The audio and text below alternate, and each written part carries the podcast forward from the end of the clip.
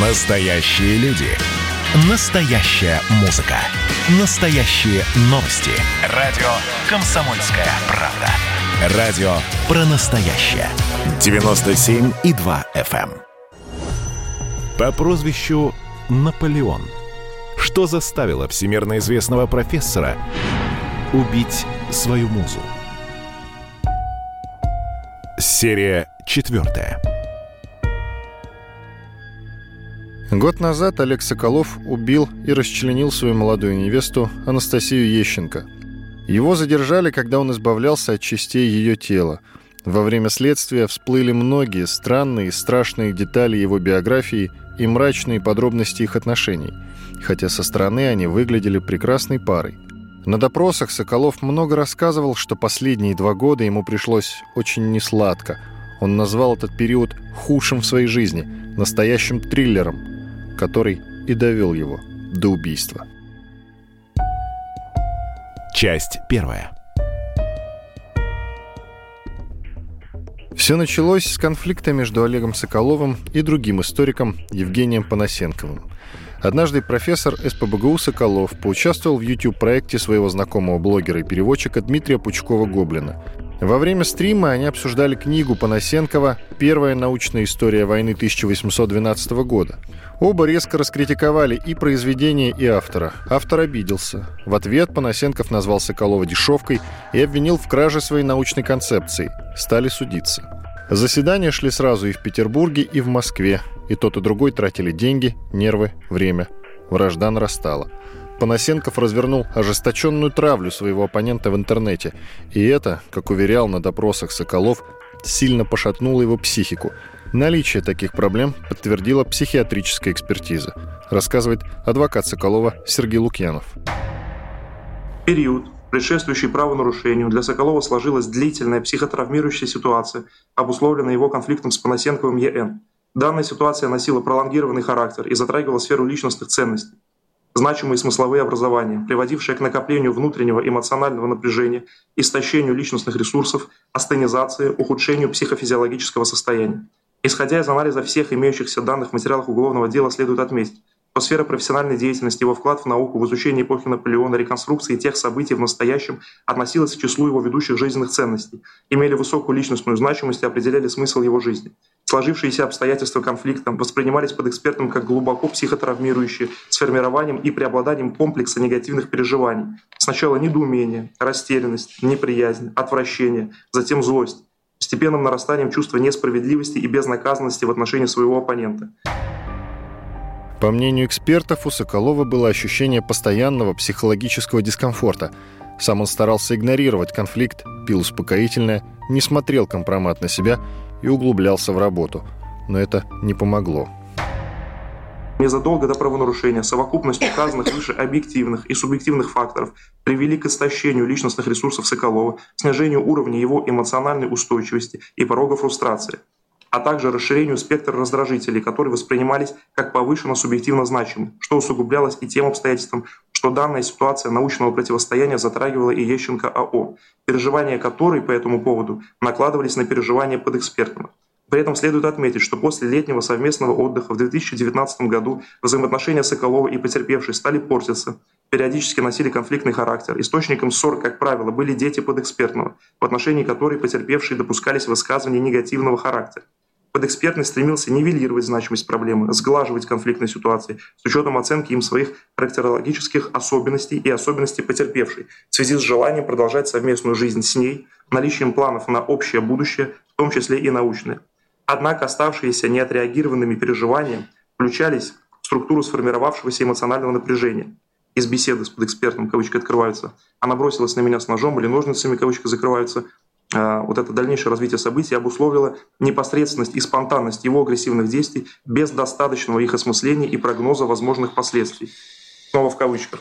Я поднял руку и выстрелил в ее сторону. Это была как ответная реакция на ее действия. Замечает, что стрелять по сути не собирался, но попал ей в голову. Таким образом, проведенный психологический анализ позволяет сделать вывод о том, что в момент правонарушения подэкспертный не находился в состоянии аффекта, о чем свидетельствует иная динамика развития эмоциональных реакций с отсутствием факта непосредственного аффективного взрыва, а также постэффективных феноменов психической и физической астении. В то же время Действия подэкспертного были для него субъективно неожиданными, а имевшиеся у него выраженное эмоциональное напряжение в совокупности с указанными выше индивидуально-психологическими особенностями оказали существенное влияние на его сознание и деятельность в момент совершения правонарушения убийства Ещенко, что проявилось в непосредственном характере агрессивных действий, недостаточности их оценки и контроля в момент совершения, прогноза возможных последствий не только для потерпевшей, но и для себя. Простыми словами, Соколов не осознавал, что способен на убийство. Он пытался потушить конфликт той роковой ночью, но сработала совокупность отрицательных факторов – травля и поведение Ещенко. Одно наложилось на другое. Сам Соколов не может спокойно вспоминать о стрессовых ситуациях. У него моментально начинается истерика. По его словам, свою первую любовницу, Екатерину Прыжегоскую, он не обижал, уж тем более не душил – за те самые компрометирующие его показания ей хорошо заплатили. Кто? Историк-конкурент Евгений Панасенков, считает Соколов. Было сказано о каком-то э, там зверском избиении. Это чудовищная клевета, которая распространялась моими врагами как часть психотравмирующего воздействия, которое с начала 2018 года обрушилось на меня и Анастасию. То, которое положило причины всех этих страшных событий. Потому что начиная с 2018 года Панасенко преступная группа организовали травлю мою. Они организовывали э, провокации на, на моих лекциях. Мою парадную расписывали неоднократно оскорбительными надписями. Они взломали почту Анастасии, они угрожали нам, они угрожали мне. Эти смс их остались с угрозами, что твой труп будет лежать в и так далее и тому подобное.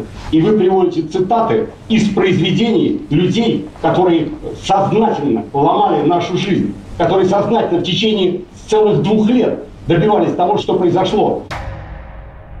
Если верить Соколову, на одну из его открытых лекций Панасенков прислал своего шпиона, который устроил провокацию. И действительно, такой эпизод был. Однажды один из студентов прервал лекцию профессора из ПБГУ и начал кричать, что Олег Валерьевич украл научную концепцию Евгения Николаевича. Ответ Евгения Николаевича Панасенкова последовал вскоре. И вы были увлечены во лжи, подлогах и в распечатых концепциях. После этого вы спокойно ведете лекции при людях. Вы думаете, что... Вообще не хочу, слушайте, убирайтесь отсюда. Парня вытолкали из аудитории, а Соколов при этом бросил фразу «Панасенкову будет дан такой ответ, которого он заслуживает, потому что он негодяй, подонок, вор. Он мои концепции своровал». Это видео, кстати, потом появилось на YouTube-канале Евгения Панасенкова – а после скандала на лекции Соколову добавила проблем комиссия по этике СПБГУ. На ней признали, что профессор нанес ущерб имиджу университета, а это все же главный вуз Петербурга. Но сошлись на том, что все произошедшее – провокация. Пока шли разбирательства, Панасенков готовил новый удар. И 30 января 2018 года на его YouTube-канале появилось новое видео. Он снова называл Соколова плагиатором и негодяем и другими нехорошими словами. Позже на своей странице в соцсети Панасенков добавил, что, выгнав студента с лекции, Соколов организовал преступление и является главарем шайки. Здесь вот э, в некоторых плоскостях, так сказать, на скотном дворе, пока барин отсутствовал, челядь и всякие маргиналы, завистники, они распоясались распоясались и э, учудили. И вот среди этих учудивших оказался, есть такой истерический ролик Соколова по кличке Сир. Э, это, в общем, такой тип с физиономией спившегося э, водопроводчика. И он выбрал место для истерики у некого коммуняки Гоблина. Почему Олег Соколов выбрал выступать вместо значит, Гоблина, ну, потому что больше его никуда не пускают. А, Соколов плагиатор, то есть вор – это надо четко понимать, то я буду в своей передаче, в этой передаче называть его на «ты», как пойманного на краже карманника. По сути, этот э, товарищ э, Олег Соколов умудрился на два часа передачи, на два часа собственной истерики, на 800 страниц моей монографии, где около 4000 сносок на первые источники, Олег Соколов умудрился не найти ни одной фактической ошибки. А в итоге, э, поскольку его поймали за руку, он загнан в угол. Э, к чему он прибег? Он осуществил подлог и ложь по каждому пункту. И сейчас я его схвачу за руку по каждому пункту. Просто это ложь человека, загнанного в угол, потому что его поймали на э, краже. Евгению Панасенкову явно приносило удовольствие унижать своего соперника при каждом удобном случае. Он постоянно рассказывал про него гадости. Впервые я его увидел, то есть это еще не знакомство, да, в литературном музее, это был конец 90-х годов, подсудимый был нетрезв, и я ну, не стал подходить, потому что это было не очень приятно. А вот познакомились мы, это был 2000 год, Бородинское поле. Дело в том, что я каждый год э, участвовал в научных конференциях, которые были организованы Бородинским. Э, в России существует такое движение реконструкторов, которые изображают из себя деятелей прошлых эпох. Да, в том числе вот один из тех, кто из себя изображает, э, был Соколов. И у него по их этим игрищем, да, есть помощники, которые э, рядятся в униформу, в одежду, простым словом, в одежду эпохи наполеонских войн. Олег даже э, требовал, вы знаете, и при мне требовал э, обращаться к нему по кличке Сир. Сир, я поясню, это официальное обращение к монарху во Франции. Э, и он очень комплексовал и переживал, когда к нему обращались э, по имени-отчеству. И даже когда адъютант вот, его пытался разбудить, чтобы он с нами э, пообщался, с участниками конференции, то он очень его э, ну, нецензурно обругал и был, в общем, невероятно груб. С нами он был вежлив, но очень плохо держался на ногах. Продолжение через несколько минут. По прозвищу Наполеон. Что заставило всемирно известного профессора убить свою музу?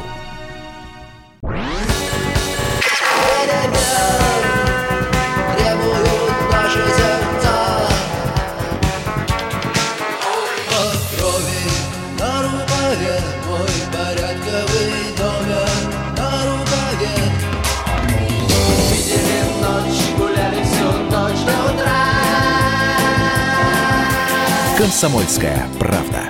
Радио поколения кино. По прозвищу Наполеон. Что заставило всемирно известного профессора убить свою музу? Серия четвертая. Все началось с конфликта между Олегом Соколовым и другим историком Евгением Панасенковым. Часть вторая.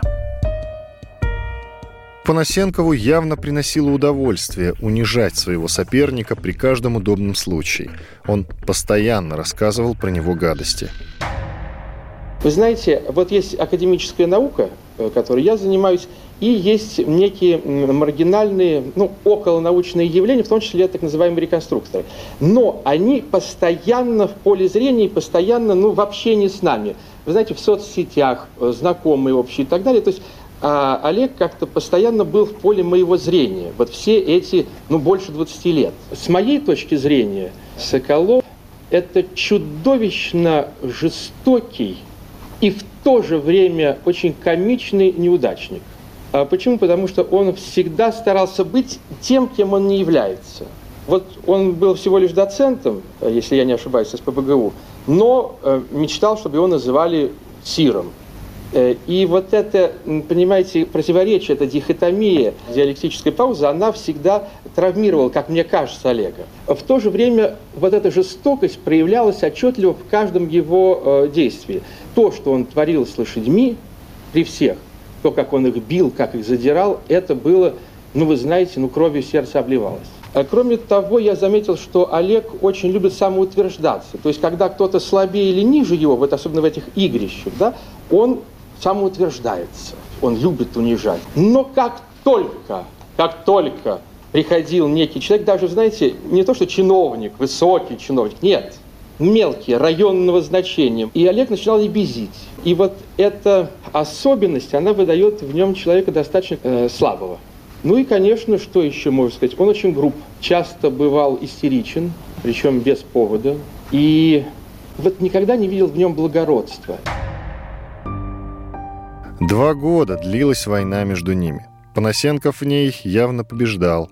У него есть YouTube-канал, он мог в любой момент записать видео, выложить его и лишний раз потрепать нервы конкуренту. Соколов с YouTube не дружил и, соответственно, отвечать мог только когда его приглашал к себе знаменитый переводчик и обладатель раскрученного YouTube-канала Дмитрий Пучков-Гоблин. То есть у Соколова копилась злоба, выплеснуть ее он мог нечасто. Вот фрагмент одной из перепалок двух историков, который хорошо иллюстрирует их отношения. Вы говорите, что никакой травли не было. В течение двух лет от вас, от ваших подельников, угрозы.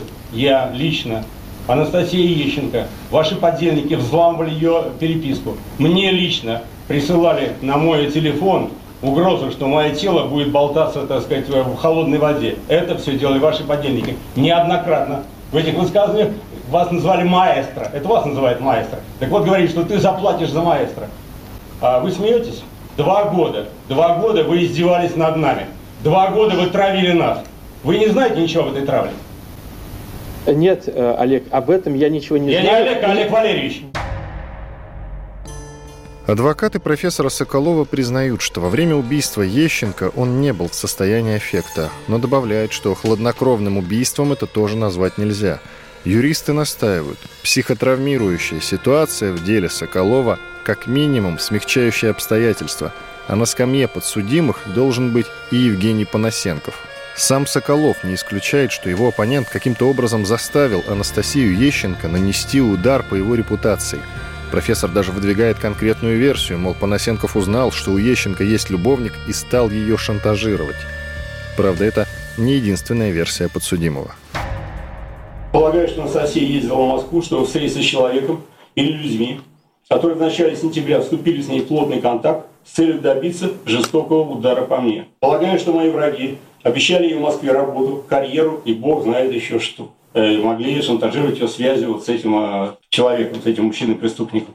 Но зная, что он в апреле оказался а, значит, за решеткой снова, они, разумеется, вряд ли могли этим шантажировать, но они могли шантажировать чем-то другим. А самое главное, предложить ей перспективы работы в Москве. Но платой за эти перспективы должен быть громкий разрыв со мной. И не просто разрыв, а разрыв, который привел меня к катастрофе жизненной и профессиональной. От Анастасии потребовали, вероятно, спровоцировать меня на удар. А дальше синяк под глазом, заявление в полицию, мое исключение из университета, мое полное уничтожение как личность, которую уважаю. В этом был заинтересован только один человек. Это некто гражданин Панасенко. Недаром его адвокат Рамис Зарипов за несколько дней до трагедии, выходя из здания суда, где слушал заседание на моем погребном гражданском иску Панасенко, сказал, торжествующе обращаясь к моему адвокату, Александру Валерьевичу Торгашову здесь присутствует. Пусть Олег Валерьевич готовится к большим сюрпризам. И эту фразу гражданин Зарипов произнес два раза. Сюрпризом для меня должна была стать Анастасия, ставшая орудием в руках этих людей, а точнее не людей. Если бы Настя хотела просто уйти от меня, какому-нибудь новому любовнику или тем более возлюбленному, не было бы ничего проще. Достаточно было, если она опасалась скандала, за пару недель до этого не ехать со мной в Париж к друзьям, отдохнуть на несколько дней, а спокойно подумать, с кем она, и в случае решения покинуть меня беспрепятственно, собрать вещи и уйти. Даже 7 ноября ничего не мешало ей просто после ужина лечь спать можно было сказать, что она устала, и никто бы ее не стал, так сказать, теребить. А на утро, собрав вещи, спокойно уйти. Я бы не подумал задерживать уходящую кому-то женщин, спокойно уходящую кому-то женщин.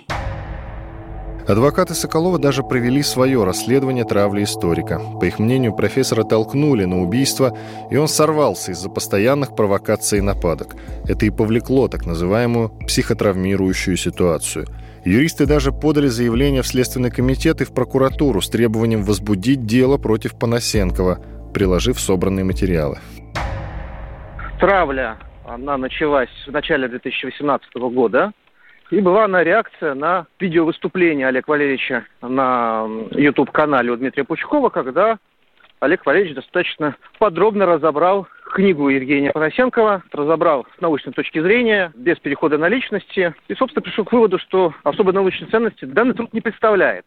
Вот. После этого на YouTube-канале Евгения Панасенкова выходит видеоролик, это конец января 2018 года, где просто бесконечное оскорбление в адрес Соколова. Дешевка, негодяй, подлец, трус, плагиатор, ну там много-много-много-много всего. С этого момента начинаются и звонки пранкеров, и начинаются угрозы на телефон, на электронную почту. Провокация на лекции 2 марта 2018 года. У меня есть ну, достаточно основания полагать, что она была организована именно Панасенковым. Э, на этой лекции присутствовал и юрист, представитель Евгения Панасенкова, который потом будет во всех судах представлять его интересы в гражданских делах.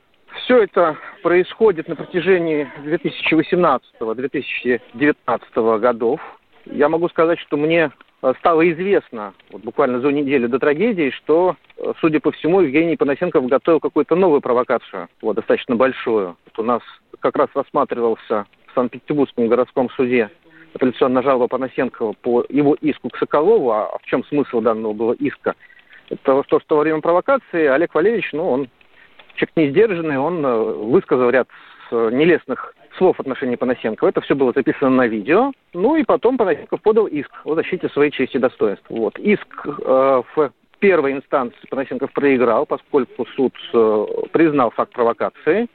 А во второй инстанции суд отказное решение отменил, вот, и частично иск удовлетворил. Когда суд закончился, ко мне подошел один из представителей Панасенкова, такой Рамис Зарипов, и так хихисто мне сказал, а вот теперь пусть Олег Валерьевич готовится к большим сюрпризам. Ну и вот через неделю происходит вот эта вот трагедия. Я не могу здесь утверждать наверняка, то есть там может так статься, конечно, да, можем, можно предположить, что что-то Панасенков готовил, но, грубо говоря, не успел как бы там да, запустить.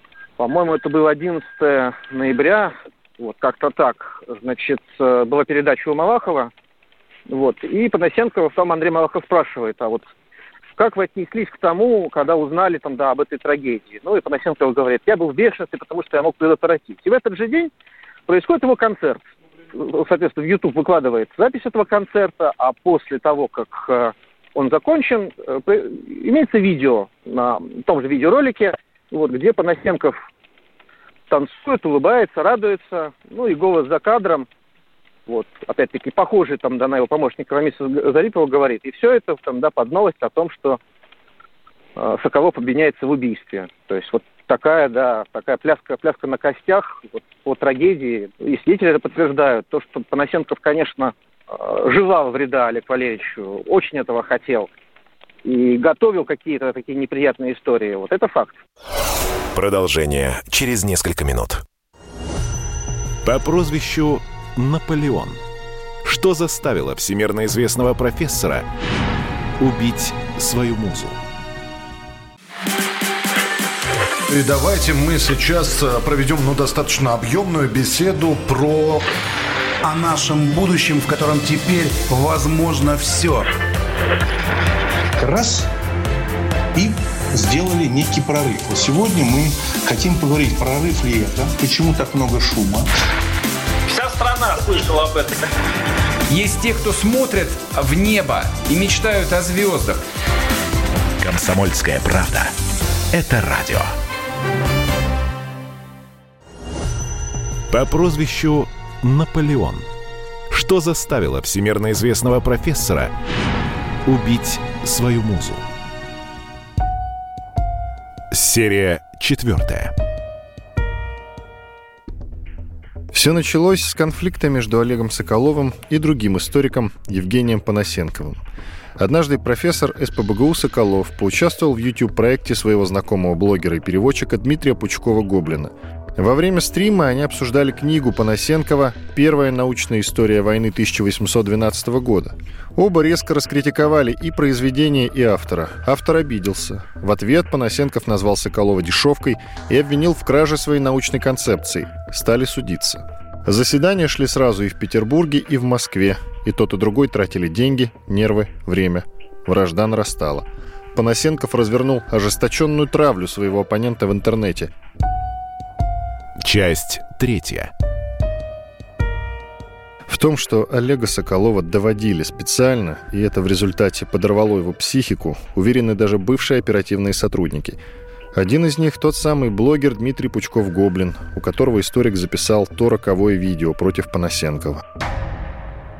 мне известно о травле, а кто ее конкретно организовывал, я следственных действий не вел и пальцем показать не могу. Олег Валерьевич человек очень сильно эмоциональный, то есть э, ряд вещей воспринимает крайне близко к сердцу. Регулярно упоминал, что организована травля, что в его адрес постоянно делают самые разнообразные пакости, и его это, соответственно, очень сильно угнетает. Ну, я некоторым образом в интернетах 22 года общаюсь с людьми, что такое травля и прочее, я на своей собственной шкуре неплохо знаю. Но у меня, я не знаю, наверное, психика покрепче, я не так на это реагирую. А за него я местами очень сильно переживал. Там в конторе, где мы встречались и работали, у меня все время люди присутствуют. То есть это слышал не я один. Пришел Олег Валерьевич весь на взводе, то есть вот аж там желваки гуляют, вот надо поговорить. Я говорю, про что? А вот мне вот угрожают, что опубликуют обо мне какие-то там нехорошие материалы в газете. Я говорю, это про что? А вот там когда-то давно некая девушка написала на него заявление, и в этом заявлении утверждала, что он применял к ней физическое насилие, наносил побои там и прочее, и прочее. Я когда-то давно служил в уголовном розыске, то есть я таких заявлений видел достаточное количество в своей жизни. Задал вопрос, я говорю, Олег Валерьевич, вот заявление, дело ход какой-нибудь получило? Нет. Ничего не произошло. Я говорю, и, а в чем дело? Ну, это ж ничем не грозит. И это вот подрыв репутации. Они грозят это напечатать в газете, и это вот скажется на моей репутации. Вот что мне делать? Ну, я, естественно, говорю, раз заявление не получило никакого хода, немедленно говорите на все обвинения. Я вот перед вами готов ответить перед судом. Давайте, ведите эту пострадавшую, потерпевшую. Вот я, я готов ответить перед судом. Ну, он задал вопрос, вот неужели вы думаете, что так надо делать? Я повторюсь, там вокруг люди стояли, это не я один слышал. Ну да, а что по-другому? То есть, если заявление тогда, это много лет назад было, если тогда оно хода не получило, то ну давайте, разберитесь теперь, если хотите. В общем, на этом разговор закончился. Вот. Потом принялись мазать двери в подъезде, где Олег Валерьевич в двери его квартиру, не то кровью, не то еще чем, подкидывать дохлых крыс под дверь. Ну, Олегу Валерьевичу, я думаю, что это без разницы крысы.